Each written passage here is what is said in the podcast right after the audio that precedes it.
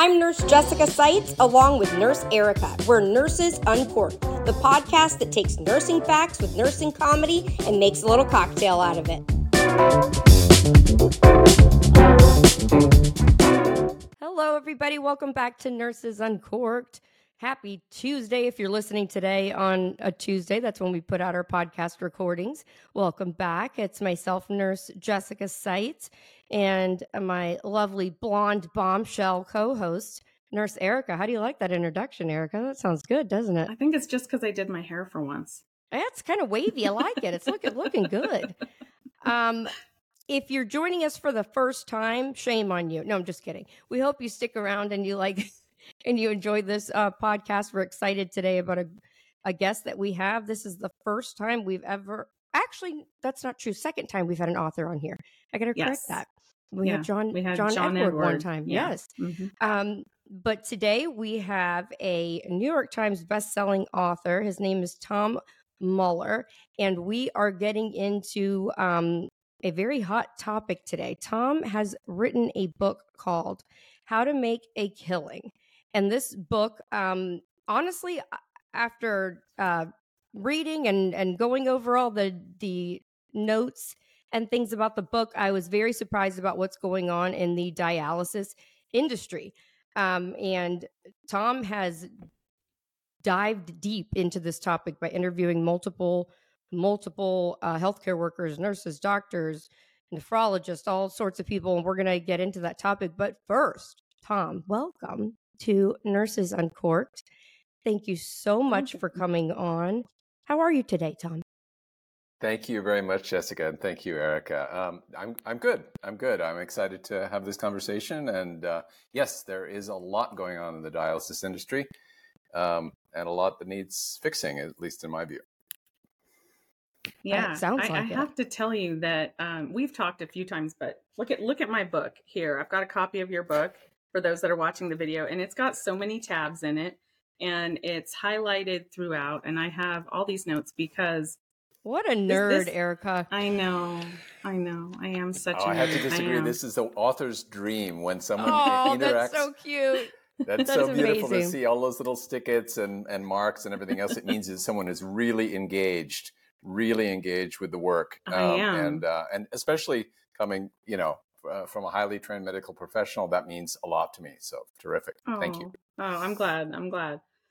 If you're wondering where you can find this book um, by Tom Mueller, How to Make a Killing, um, there is a link in the description of this video that you can click on. And there is also going to be a 20% off code that's in the description of the video as well that you can use to purchase um, the book that they've been so generous to offer us.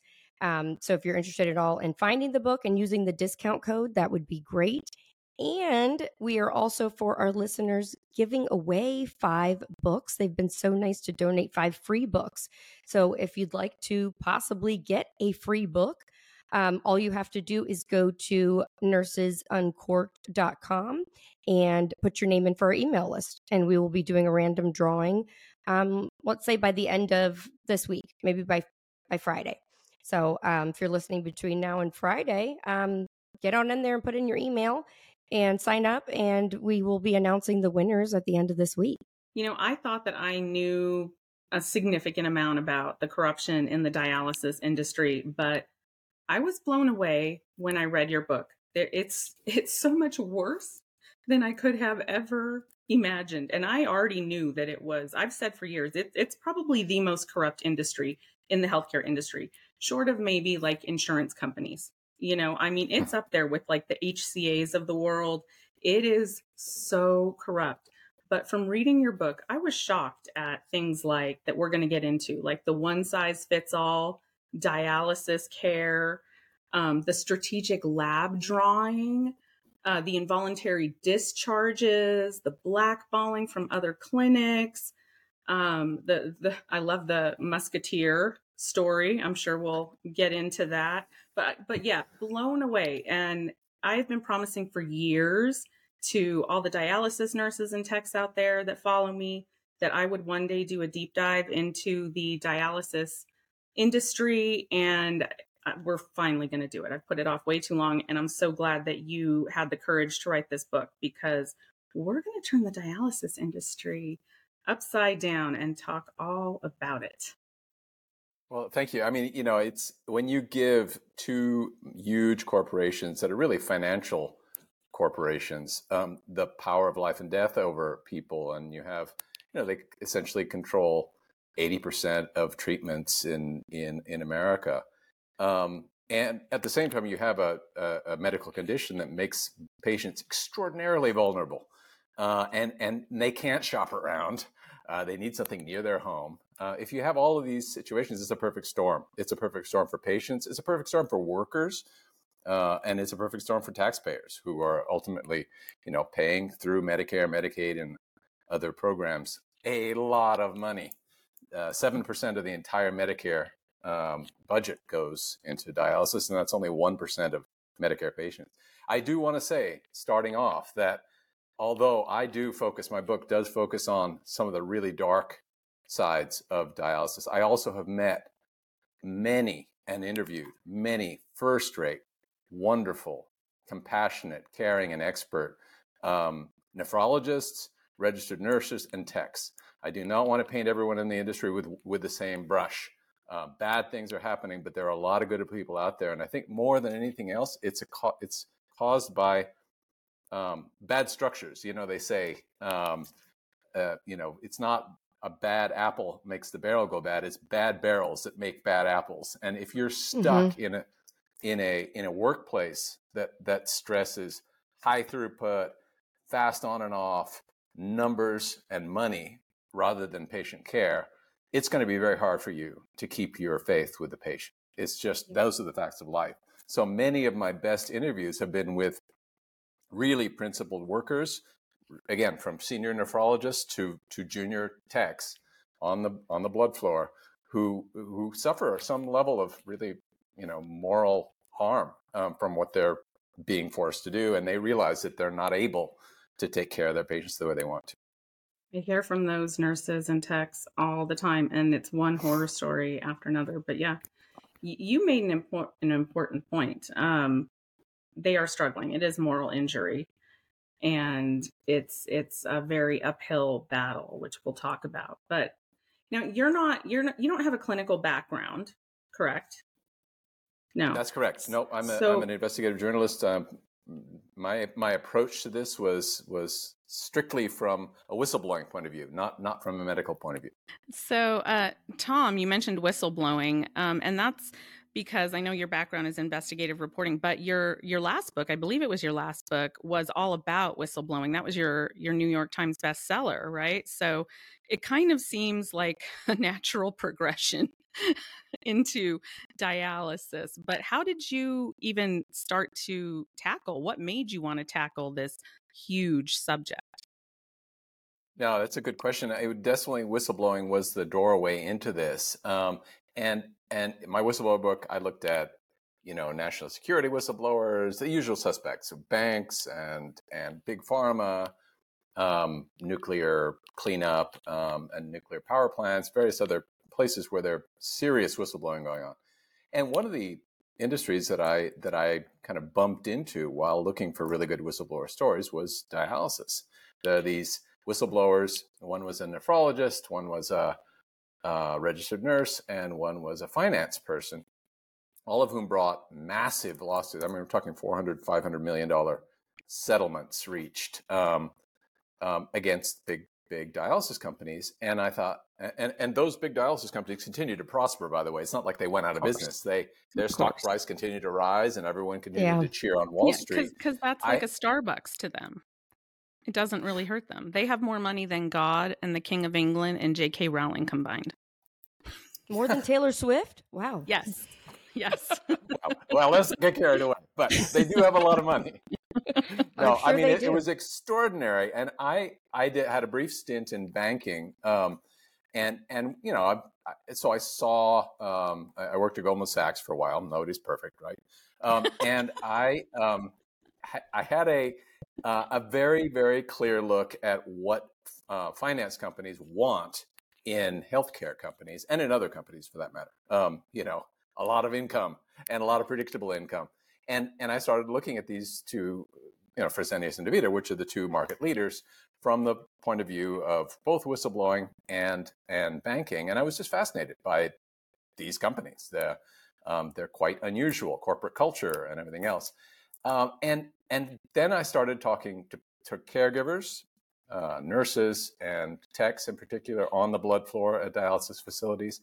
And I started talking to patients. And that's when I went from, isn't that interesting, to this has got to change. Mm-hmm. This cannot stand. Um, and it took me a long time to believe it, to be honest with you. I spent almost six years reporting wow. and wow. researching this part part of it was when I thought it was going to be a chapter in my whistleblower book, and part afterwards when I realized no, no, no, this is a separate book, right? This is this is its own book, and right. it's a story of dialysis in America, but it's also, in a way, the story of healthcare in America. Um, yes, how for-profit, um, publicly traded, massive corporations roll up industries and get immense market power and immense political power. Um, you know, kind of uh, capture their regulators and live a happy life and not so much at all times for their patients uh, or for the workers, um, for the people who work in these facilities. And, you know, that's true of dialysis. But as I found as I work, you know, people talk a lot about um, private equity buying up um, entire swaths of the American uh, medical system. And that's a big problem. But dialysis, very similar, uh, very similar dynamics. 20 years earlier. Um, and uh, and in fact, Kent Thiry, who who founded uh, DaVita, um, he he came from Bain Capital, which is private equity. So it's the same kind of idea, um, how you you know take over a facility, minimize costs, maximize throughput and income, and um, and talk a mean game to Wall Street. That's a that's a great recipe for success. You mentioned Kent Thiry. He's the former CEO of DaVita Dialysis for about 27 years. Uh, and this is in your book. It um, it's so bad that I have to laugh at it. Uh, so he famously once said in a speech, "It's not about the patients. I would run Taco Bell's the same way I run dialysis." Applying this fast oh. food model to healthcare. What could possibly be wrong with that? You know, it's it's amazing. It sounds insane uh, when you when you listen to it, but in fact, he is by no means the, the person to invent that notion. Fast food medicine goes back to the '60s and the roll up of of many many uh, community hospitals by, you know, um, by HCA and various other uh, Columbia big um, chains of for profit hospitals, and and the notion of fast food medicine I mean, you have Atul Gawande, Dr. Atul Gawande, um, defending um, Cheesecake Factory medicine um, in in the New Yorker. He's a very smart person. Mean, and Cheesecake Factory medicine sounds better than Taco Bell. I don't know, but on, on, the face of it, if you say, "I want to reduce um, the costs," I want to make um, every um, uh, medical activity, every every medical uh, treatment systemized and standardized. I want to have rules so everyone washes their hands before they insert meat, you know, all these sorts of things. In pra- in theory, it sounds good. In practice, you give the bean counters, the finance people, um, total control. Um, it's going to go south on you. It's going to go south on you because it, it's going to go from, you know, what, what's that? Uh, Sister Irene Kraus, the famous um, nurse who ran a huge hospital uh, system back in the day, no margin, no mission, fair enough, right? If you go bankrupt, your hospital closed. But when the margin becomes the mission, then you're in deep dark trouble, and that's and that's where we are. And and people, uh, I had to break the news to you. People are not burritos; they are not tacos. And if you prepare them and treat them with a one size fits all as fast as you can, low cost model, um, they're going to suffer. They're going to die sooner than they should. Sounds like healthcare workers everywhere are working for Cheesecake Factory and Taco Bell. Yeah. Is what I mean it, today. That sounds like the last place they left. It, it, sounds like they implemented that model really well. It's uh become uh, it's become the sort of the you know gold standard in in a lot of places. The problem again is that we have put the CEO uh, the CFOs in charge. We put mm-hmm. yes. uh, business school people in charge, and and they don't care about the same things that you Not folks at all. do. That Right. they do not care about. They don't have the same priorities, and yet society and Wall Street applaud that. And we need Yep, to change the reaction that they're getting. Um, Yes. We need to not applaud a kind of um, you know prioritization where you say, I, "If I were running Taco Bell, I'd be doing the same things." That is not admirable. Even if No. Harvard Business School stands up and gives you a standing O, that's not good. That It's won't work well for patients. Wasn't it the former uh, HCA CEO, I believe, that had a background prior to becoming the CEO of HCA uh, as um, CEO of, what was it, like Burger King? Kentucky and Fried Chicken and, Kentucky Fried Chicken. Wendy's. You bet. I mean, Yeah. this is this is the original fast food medicine, right? it's insane. Finger licking insane. good. just just wash your hands after you lick them, right? Yeah, Oh yeah. my goodness, scary stuff. Yeah, It scary is. stuff. But again, it's we stand we stand and applaud these people um, Mhm. for their business acumen, and we don't even say, "Well, wait a second, hang on. Okay, you're doing real well on Wall Street, but how are your patients doing? Yeah, no one cares. How one are they doing?" They don't Uh, care. yeah, and and and and the weird thing is, all of us sooner or later are going to get sick, and all of us sooner or later are going to need folks like you Yep. in a position to do your jobs right. Everybody Not- forgets that when they don't you need know, it, they forget that. 62 people Yeah. that you have to take care of at the same time. I mean, that's just not going to work. Um, No. So anyway, it sounds obvious, but apparently in America it is not obvious, and we've let we've let the finance people take charge, and we got to take that charge back. How's actually? I have a two part question to this question. What has the response been to your book in general from media, from anybody? But also, I was also wondering what was the response of people as you were interviewing them about this topic during your six years of research? Were were healthcare workers willing to talk about it? Were they? Um, so it's kind of a twofold about response. Uh, very good question. Um, first of all, the, the response from media to my book being published has been dead silence. I have never seen anything like the lack of interest in the mainstream media to to this book, and you know it. Uh, it may be self-serving to say it, but this may be an indication, partly, of why this problem got so big in the first place. Is that the mainstream media was asleep at the switch, um, but they're not interested in things that are kind of icky or hard-hitting. Uh, I don't know. It's uh, it's it's been strange. The uh, the good news is that the response from people inside the industry has been overwhelming. I have received uh, a tsunami of messages from from registered nurses who are, let's face it, the you know the, the kind of moral core uh, of of healthcare in America, from techs, from patients, from their families, from a bunch of nephrologists who have had enough, right? And Yeah. that comes to your next. That comes to your next question. Um, how did people react to my asking um, ab- about their experiences? And Mhm. to be honest with you, I think things. My impression was, you know, people are nervous um, because you're dealing with very large, very litigious companies um, in some cases, uh, and serious allegations. But I think things have gotten so bad. My impression is that things have gotten so bad, and people, uh, workers in particular, because patients, you know, quite often they don't know what's going on. They don't understand. They Yeah. don't. That Yeah. they really that's the heartbreaking thing for me is that so many patients have written me since the book came out and said, "Now I get it. I thought it was just my I thought it was just my clinic. I realized it's a business model." A So, but anyway, um, coming back to workers, they know what's going on most cases, um, and, and they don't like it, and and yet you know, hey, it's their job, and and and they're concerned about their mortgage and all this. So, but they, things have gotten so bad that they were willing to talk, um, and I made it clear to them.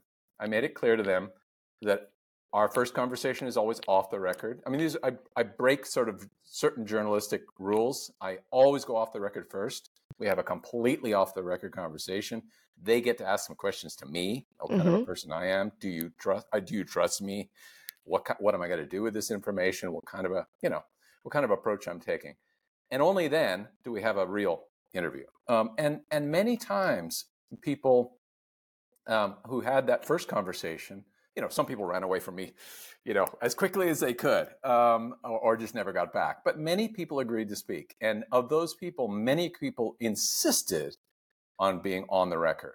Um, That's and great. I can't tell you how how great that is. It's it's a risk, and some of them have been slapped around um, since the book came out. But they mm. they knew what they were doing, and and they're standing up sends such an important message. A, it's much more believable because someone says, "I am this person, Magellan Hanford," and, right. and I say that this is what happened.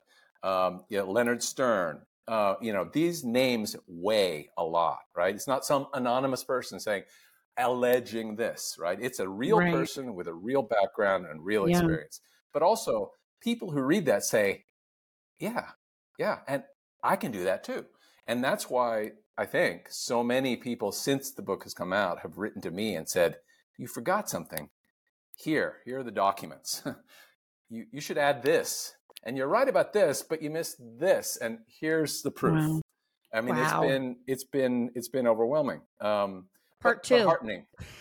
yeah, yeah, yeah, yeah, yeah. I mean, it's been very heartening to see the people really. I mean, it, it's bad news, right? Because things have gotten so bad that yeah. people, you know. But it's good news that people are saying, right, enough is enough. Let's it make is. this good. change. I'm so glad that they're speaking out because that is not common in the nursing profession, unfortunately. Um, we are very much um, kind of figuratively beaten into submission and threatened with retaliation. We've because every every which way we turn, we see our coworkers being retaliated against if they speak up, and so nurses in general very often don't. So it's good to hear that they have been willing to speak with you. Yeah, uh, yeah. No, I was just going to say your nurse's license is at risk. Your your you know your livelihood is at risk, and uh, you know I don't know if I'd have the courage to do what they did, but I'm glad they did it. I feel like it, you know, you were saying that it hasn't blown up the book yet in in media yet. Um, and it seems like especially with like like big pharma, like, you know, things that have gone on with um prescription medications, a lot of times it doesn't really get attention until it blows up, until there's some huge um outing whether it be some huge ginormous lawsuit or something that's forcing them to change their ways before it actually gets i feel like they're it i mean do you find that as well? Like it's because nobody wants to really talk about it because these it's not like a full story yet you know what i mean? Until like these changes have been implemented it's kind of like okay but you're talking about it but what's happening what do you think it's, about that no i think you're right jessica i mean it's a complicated world uh, it took me a long time to get my bearings in the dialysis industry to understand who gets paid what and how are you making the money and so on. How is it possible to make so much money in in an industry? Um, so it took me a long time to understand it, and I can imagine someone coming to it for the first time saying, "Whoa, what what's this about dialysis? Wow, I don't know." Right. Um, but yeah, I think I think um, it will be a slow developing play. I think that it does have enough connections. A, it's compelling in its own right, and and it ain't right. It ain't right for workers. It it's ain't right not. for patients. It ain't right for taxpayers. But it's also, as I said before, it's a kind of a it's kind of a microcosm of what's going wrong with American healthcare more broadly. And if we can figure out what to do about this set of problems, then we'll have tools that maybe we can use to solve bigger problems or more widespread problems. Yeah. Uh, what surprised you most about researching this book and uh, writing this book? Uh, you know, first that this kind of stuff could actually happen. You know, uh, I mean, they're regulators, right? And they're regulating, aren't they? In uh, theory, you know. Yeah, yeah. Uh, no pun intended. But it, yeah, it's um, you know, there's there's there, there's an ESRD networks, 18 different, you know, entities that that founded by Congress to oversee this industry, and and frankly, I mean, I couldn't get any of them on the phone. I again, I don't want to paint everyone with the same brush. I have heard reports of some first-rate people in individual networks, but I talked with four people who had worked in the ESRD networks at a pretty high level, um, and all four just said that this this system has been has been gutted, has been emptied out, uh, has been squeezed for cash by CMS, and mm-hmm. and outsourced to these, you know, um, quality improvement organizations, um, which basically win on the basis of low bids. Um, so, and I tried several times to reach the ESRD networks, including when I wanted to get a comment about my book. I, I said these things about the ESRD networks. I wanted to give right. them an opportunity to respond. All I got was a maxed out answering machine. That's the best I could do. Wow. So if I'm wow. a patient and I have troubles and I call and all I get is a maxed out answering machine, that is not helpful. I do not find that to be a useful use no, of taxpayer dollars. Correct me if I'm wrong. I mean, I could be missing something here, but that ain't good. And nope. you know, the state uh, state by state is, I'm sure, very different. But the states where I looked hard, um, there wasn't a whole lot of of arm's length dealing with the regulators and the and uh, you know people talked about oh you know the surprise visits by the state authorities would be announced in advance and people would staff up the to be ready to look, you know, yes. have their game face on, yeah. you know, yeah. and and that that's so uh, I didn't get the impression that regulation was functioning the way I would expect it to, and and I mean, just surprising also how badly America does compared to compared to so many other countries, to every other developed country. I mean, we pay way more, yeah. and our dialysis patients die way sooner. I mean, what's yeah. wrong with this picture? Yeah, you know, it just seemed like it, like I was missing something, and and a the hot more mess. I, a hot mess. Seriously, uh, yeah, yeah. It's a worst case scenario, and I thought you know America was the country of the fair deal and the you know firm handshake, and let's get good value for money. Well, we're not mm-hmm. even getting good value for money. So so again, it, it's it was surprising on many levels. So I think you've probably learned a lot Tom. And for people that are listening today that may not know, um, obviously, you know, the nurses that are listening will know, but let's talk about kidneys. why is the kidney so misunderstood? And why has it been misunderstood um, in past years? So to, let's talk a little bit of what you've learned about that. Yeah, I mean they, they are kind of mysterious, aren't they? I mean, even, even in the past, um, you know, people they're, they're kind of tucked away. They're not in the sort of central body cavity here, whatever the technical term is.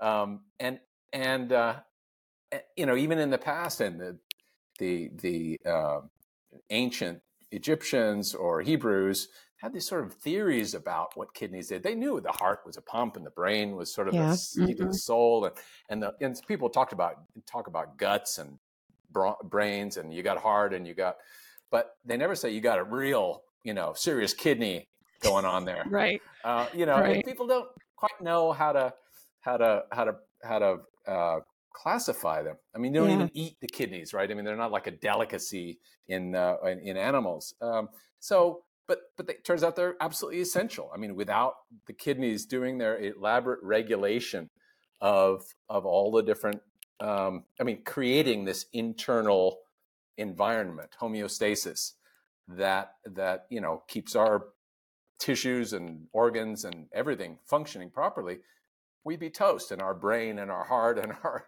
and our liver would rapidly fall by the wayside. So it turns out that they're like the um, the conductor of, a, of the great symphony of the body, and and that's pretty oh, I like mysterious that analogy. Yeah, I like that. Yeah, basically they're yeah, they're they cleaning fail, the blood.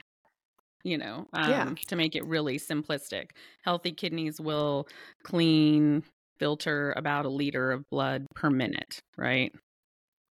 Right. Right. Yeah. I mean, nonstop, twenty four seven, and and and they remove excess fluid, which is something I had no idea and it turns out if you stop removing, if you stop urinating, uh, you are in a world of heart oh, very yes. fast. Yes. Um, I, and and that's something that even people who work in dialysis sometimes don't quite appreciate. They're thinking, you know, KT over V, urea, and, and they're not thinking when you rip off this much fluid, what's that going to do?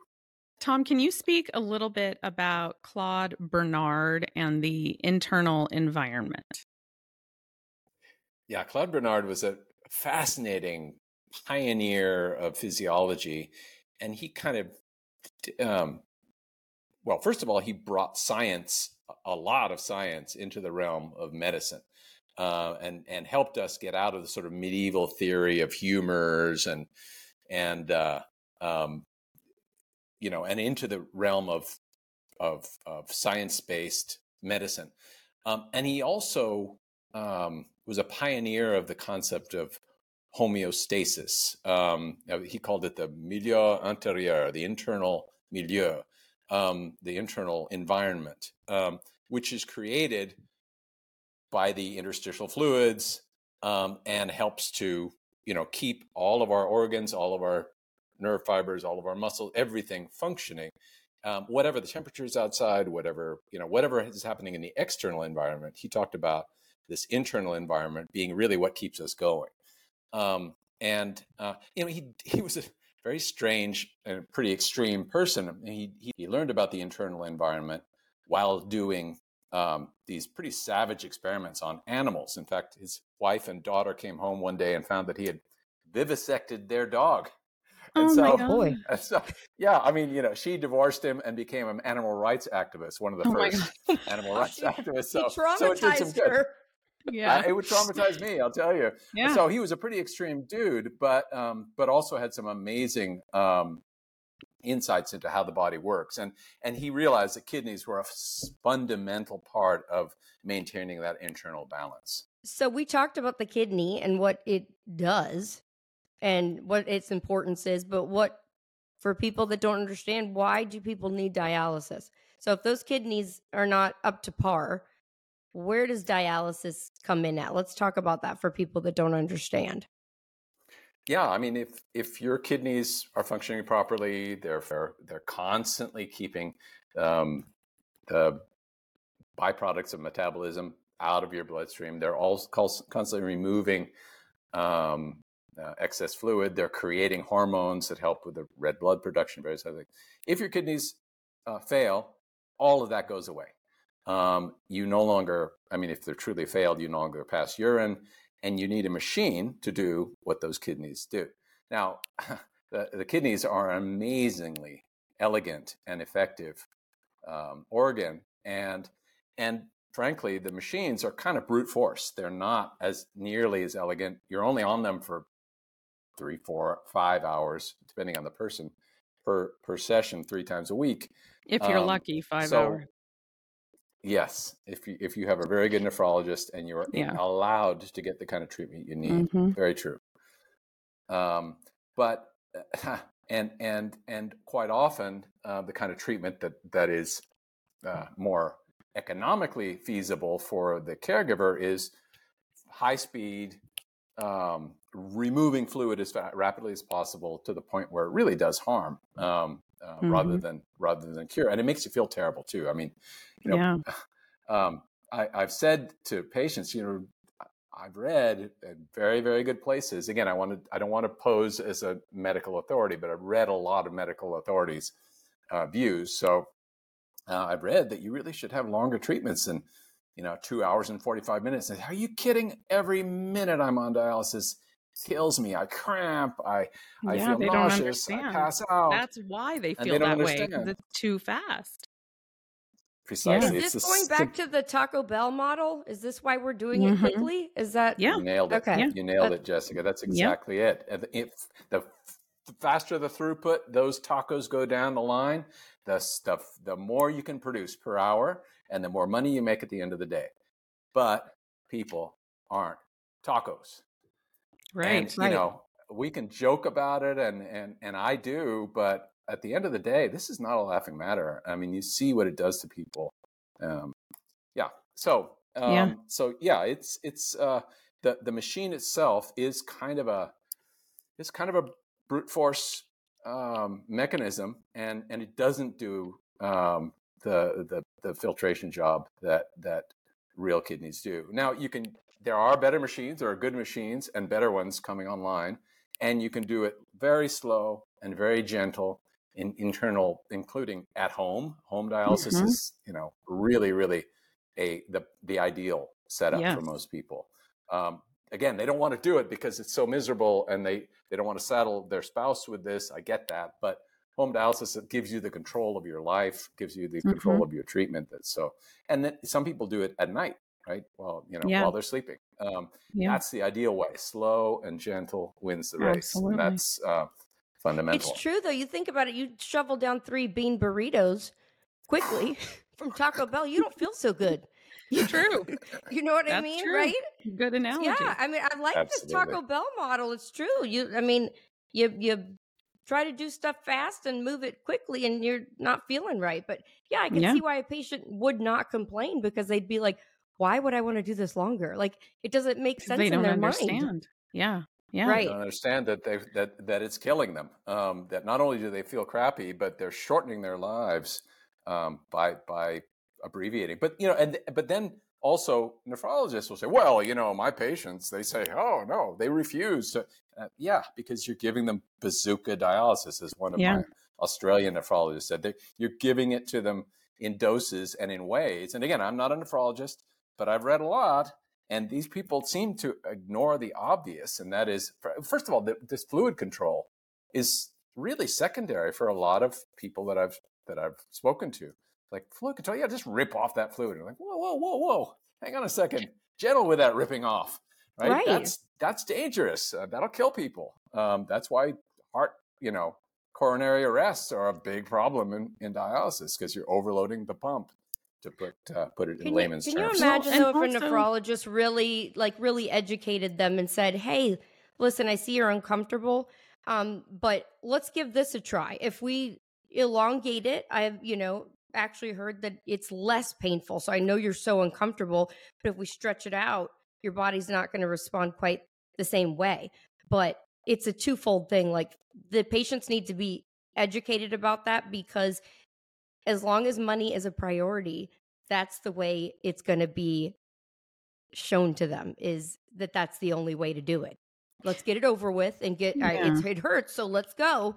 Let's get it done so you can get in and get out and not feel this anymore. But it comes from education. It's like that if we could just teach people.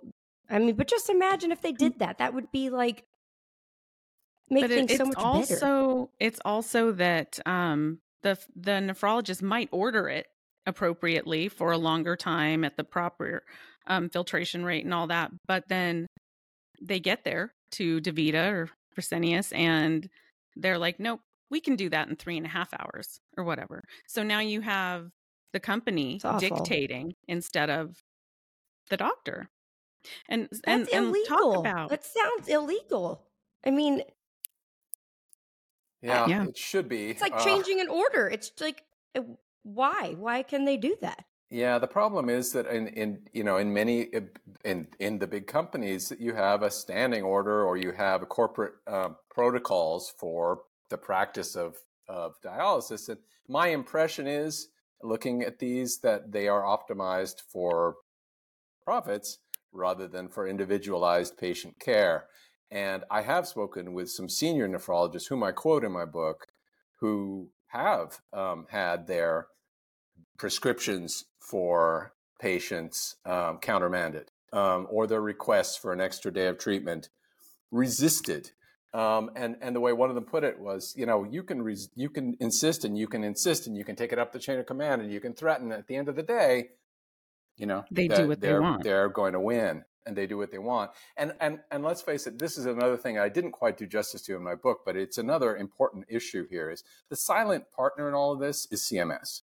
Um, Yes. Because I mean, you, the pay the people who determine how much is paid for an individual uh, and, and treatment, that or centers whether for Medicaid and Medicare for people that don't know.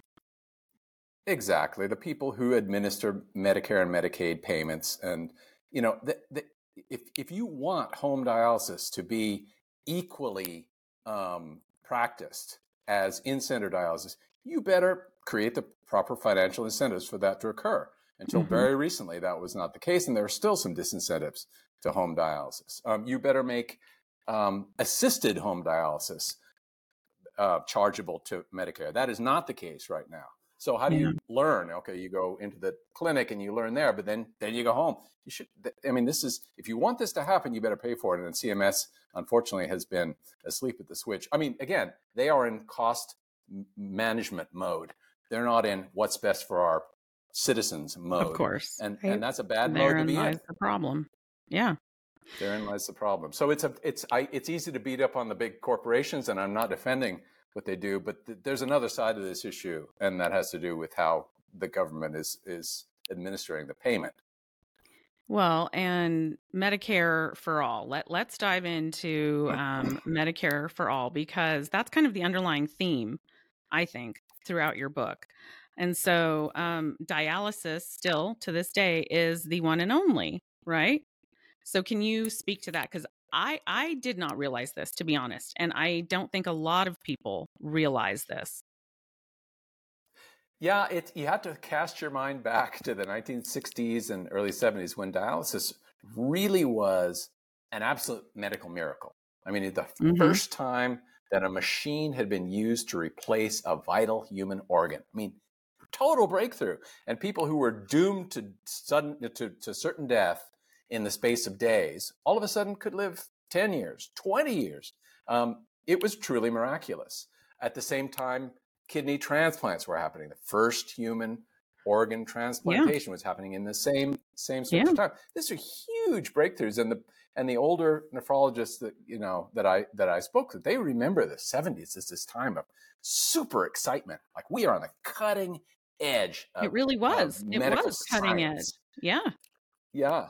And and and what they did was incredible. Um, the problem is it cost a lot of money, and there were very very few machines around. So as the word started to get out, hey, you're no longer doomed to death. If you can get a seat in a in a dialysis treatment center, you can live for years. All of a sudden, needless to say, a lot of people who would just have been told told the bad news by their doctor and gone home and died uh, were lining up at these places saying, "Meet," you know.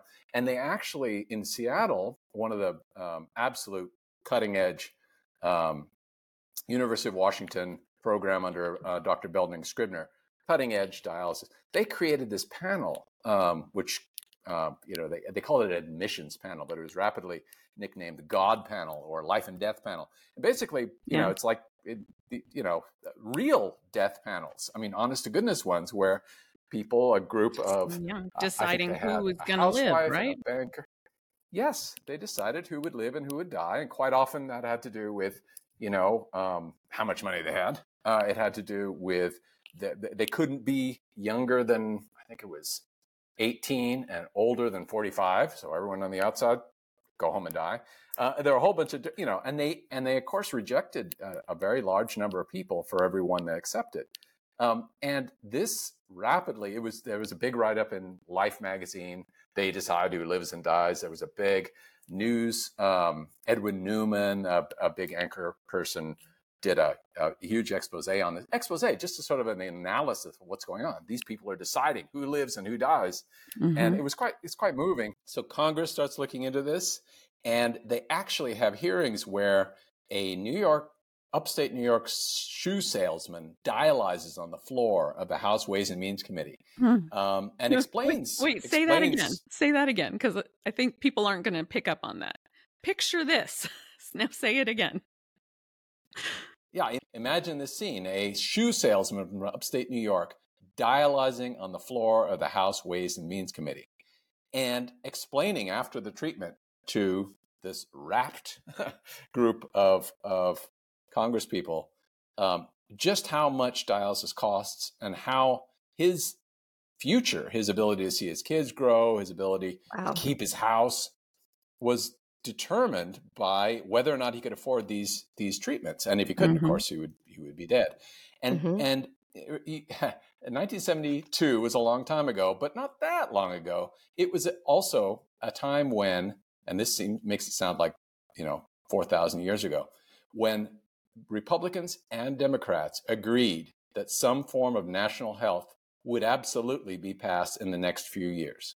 It was assumed that we would have a national health plan, just like every other developed country. Thank right. you very much. Right. On the planet. Thank you. Mm-hmm. And um, and and and so dialysis became this sort of test case for healthcare for all. Um, and and because of its sort of newsworthiness, because it's you know cutting edge breakthrough medicine that saved countless lives, but cost a lot of money. They decided to make, uh, you know, to guarantee dialysis treatment for all American citizens, and it, it became under Medicare, became um, Medicare for all for dialysis. Uh, and when you know Richard Nixon, of all people, signed it into law in 1972, the vast majority, uh, right, left, and center in Congress assumed that that was step one of a blanket health care coverage for all Americans. But then mm-hmm.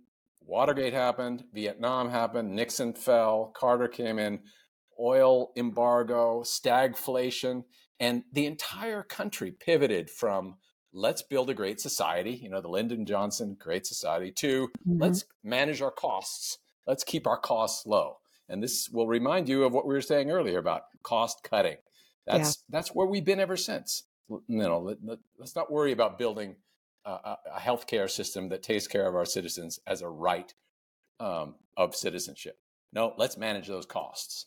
Mm-hmm. And you know that has not worked out so well. Uh, but but at the time, it created a, a payment model that allowed countless people in America to with kidney failure to be treated and to live and to live you know to, to, to live for decades in some cases yeah and so they had so, a, a, guaranteed payment reimbursement right so so the dialysis companies were incentivized right yeah, and and Congress also made it an extra incentive for people, any you know, big companies, small companies, individual doctors, to open facilities because they needed to create facilities like yesterday. I mean, a lot of people were dying because of lack of treatment. Um, so the early phase was, you know, a lot of people um, opening up dialysis facilities of very irregular quality. Some very high quality, like the mm-hmm. best um, in in in Seattle, in, in at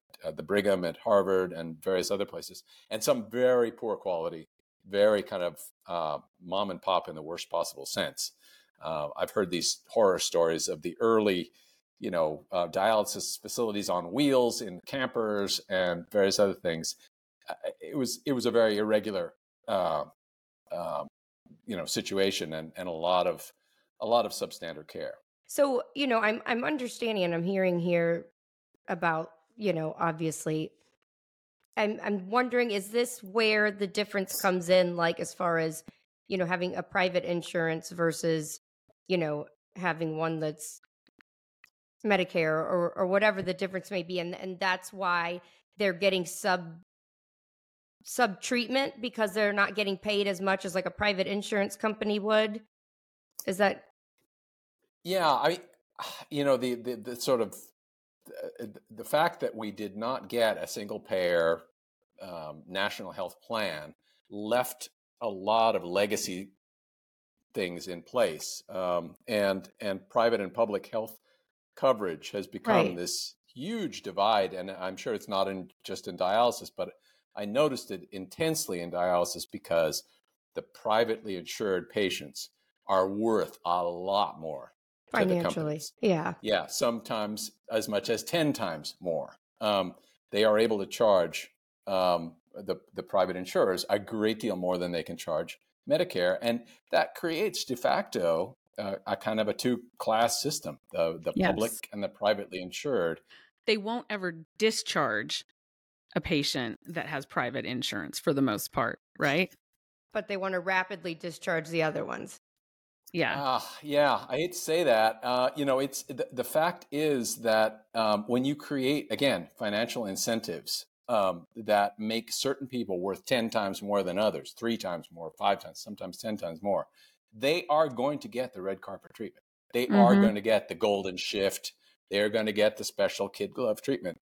Yeah. And, and the ones that aren't, you know, um, they could be taking up a chair that could be filled by someone who is. So, you know, I've had I've had nephrologists say, "Hey, look, you know, the the, the publicly insured patients they're just taking up chairs that we could be using for privately insured patients." That's sinister, and yes. you know, I'm not sure.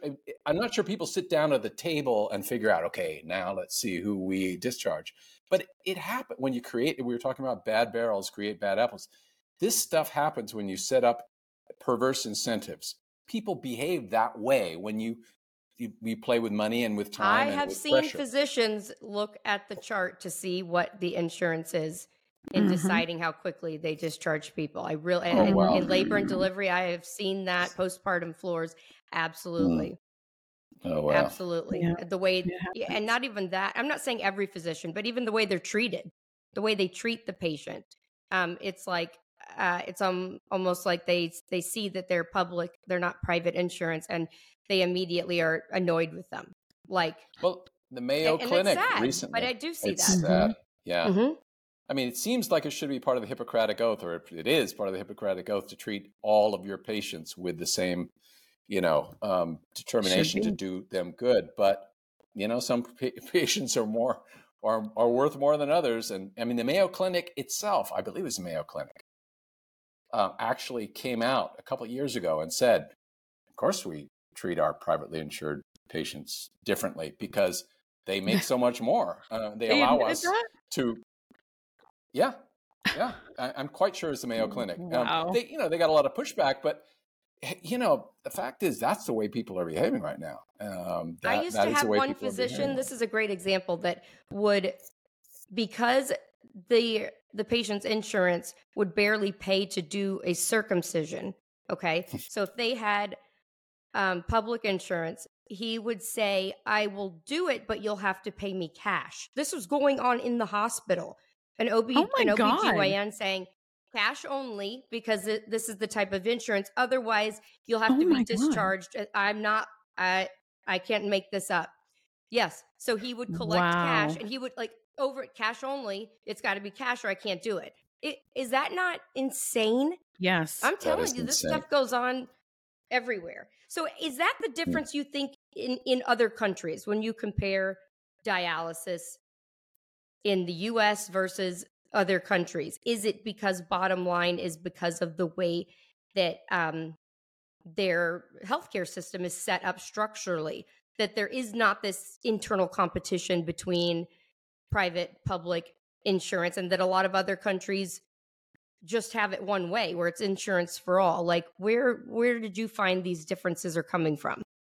It's definitely exactly what you said jessica. It is the fact that there isn't a profit motive for individual patients. I mean as a doctor as a nurse as a tech as a whatever as a janitor in a hospital you get paid a salary right? And it doesn't that does not take into account how many patients you treat in a given day week month year. You get paid a salary. Um, it's called national health. Um, Yeah. you are a government employee uh, in, you know and and um, and you know the people who have been brainwashed into thinking socialized medicine is a bad thing. Well i mean we have socialized war we have socialized firefighting we have socialized policing. Um, i don't see why we shouldn't have um, eh, you know take the profit motive out of out of medicine in, in in a way that allows people to do the job focus on the key thing of the job which is making this person well or at least making them as healthy as they can be. Um, and at the same time living a good life themselves and not having this terrible tug of war between what the boss quite often you know has a white collar and has never done a medical procedure in their lives and my conscience are telling me to do which is like Mhm. this i'm a tug of war right? And i'm supposed to be taking care of these people. I'm a nurse. And and and yet this you know this the cfo is getting on my case because i don't see enough patients. This is true of doctors. This is true at every level. Um, that is a fundamental problem. I mean i you know i've lived i've spent a lot of time in italy. I'm i'm but i'm american and i you know i have american healthcare and all that. I don't have i'm not on the national health system in italy the few times i've had to get treatment i've gone in and said look i'm not on national health. I'm ready to pay. I've got credit card. I've got and they look at me like one it's- one time someone actually got angry like put your wallet away. This is ridiculous. You need to you know sit down. I'll do the procedure. I'm here to make you well. And, and, and like what did you what did you just say? I know we're not used to that. Yeah. we're I not know. I thought I thought maybe they were joking or what I had said, and then afterwards I thought, but that's that's kind of that's kind of the way it should be, isn't it? I mean, Oh yeah. you know, it's easy for me to say I don't work in the healthcare world, but um, but it, that was a person who liked their work, was was good at it, and didn't want me to come in here waving my you know greenbacks and saying, I'll you know I'll pay you extra, basically, because I don't know. Um, it, it was it's been an eye opener, um, and and that the difference between privately insured and the publicly insured. That's so true. Like a nurse that's getting paid hourly, we half the time or most of the time we don't even know what insurance they're on. We Right. that is not something that we care about. We look at, But now a physician that's getting paid differently for what they do based on what the insurance is is making a conscious effort to go and look at that. So they are, I'm sorry, but they're going to be treated differently. At, the Yeah, majority of times they are. Um, but you're right. If if you're getting paid, let's say as a physician, and you're getting paid the same amount, regardless of if you see five patients versus 25 in a day, and you're doing it the right way, then there isn't this push to get in and out, and there isn't this push to treat people differently. I mean, I it it just Yeah. seems like it makes the most Wh- sense. What do nephrologists in other countries think of the way that we practice dialysis here? I, I'm I'm sure they have opinions on it, and I know you interviewed a lot of nephrologists. I see Tom laughing over there. This must be interesting. Yeah, Good sort of you have to laugh or you cry, right? I mean, several Yeah. nephrologists said, "What is going?" When they when they finally realized that I had paid attention, and I wasn't a medical person, but I had paid attention to really good medical people, they sort of took me aside and said, "What is going on over there? What?" And and one Australian nephrologist, I quote quite often um, in my book, John Agar, he said, uh, "You know, I, I I've told my American colleagues many times, you have to stop killing your patients." Right? You know, this is you told me this at the at the you know at the at the our mortality yeah, rates the- are significantly worse than pretty much every other country, right? And and you know you can make Yeah. the argument, well, that's because Americans in general are not as healthy, and we have you know like the the obesity, the hypertension, and the di- the diabetes that all lend to, um, you know, kidney failure. You could make that argument, but but really it's the practice of dialysis and the way that we administer it here more so than not wouldn't you say I mean, I, and it's not just me that's saying it, it's peer reviewed medical researchers who are saying that high UFR, short treatment dialysis, and this is in America and everywhere And else. UFR, everywhere for those that don't know ultrafiltration ultrafiltration rate. Yeah. Um, Okay. basically, the speed at which you're you're you're you're you're running the um, the the um, the filtration process um, and the removal of liquids. Ultimately, the faster you do it, and the higher pressure, and the shorter the treatment time, the sooner the patient dies. This is a very clear linear relationship. This is Yeah. not mysterious. It's true everywhere.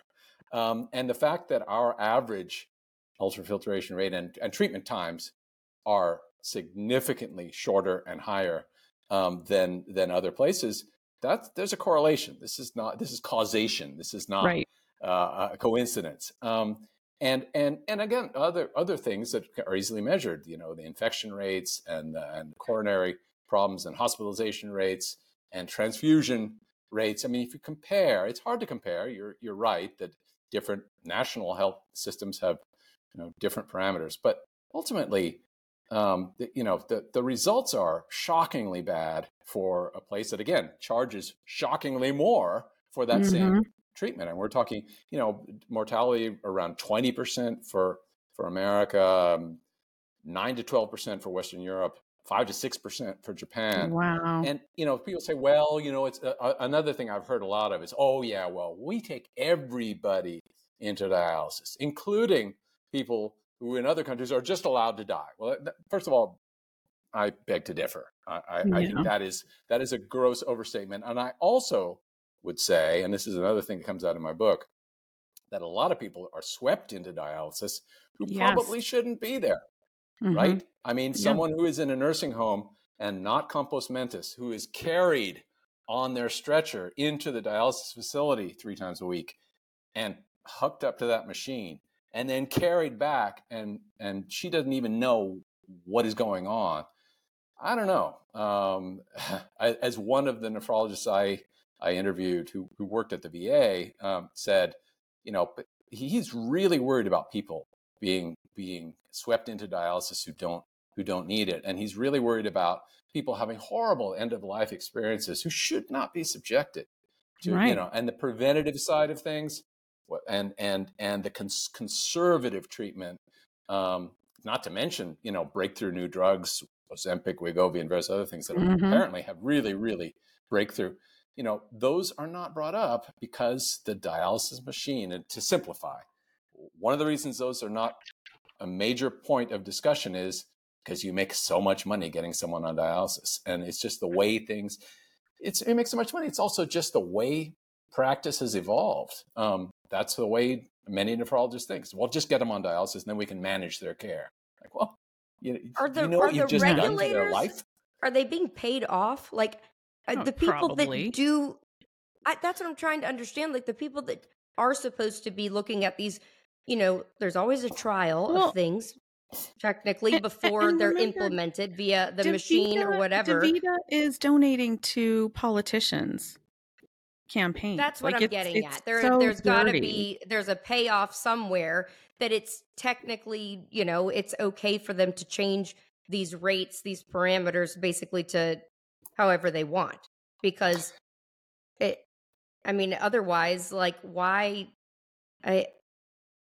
I'm just it's not. A, it's a really good question. I mean, you know, uh, uh, since ever since Citizens United, uh, unlimited anonymous corporate donations and other donations to politics is blessed by the Supreme Court, right? So, so it's by no means only DaVita and Fresenius that are making corporate um, donations, um, but you know that that weighs on on the argument. Um, but more than anything else, it's it's if you have a group of doctors, and this is something that several several um, uh, nephrologists said to me on the record.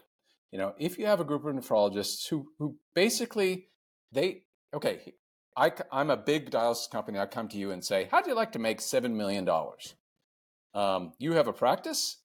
We will be joint joint venture with your practice. Yep. And, you know, depending on where you are, that could be a lot of money in your pocket today. Right. Mm-hmm. mm-hmm. And, um, and, and, you know, you get the benefit, you can expand, you can buy new machines, think of all the things you can do with your money. Your golf game is going to improve. Everything is looking good for you. right?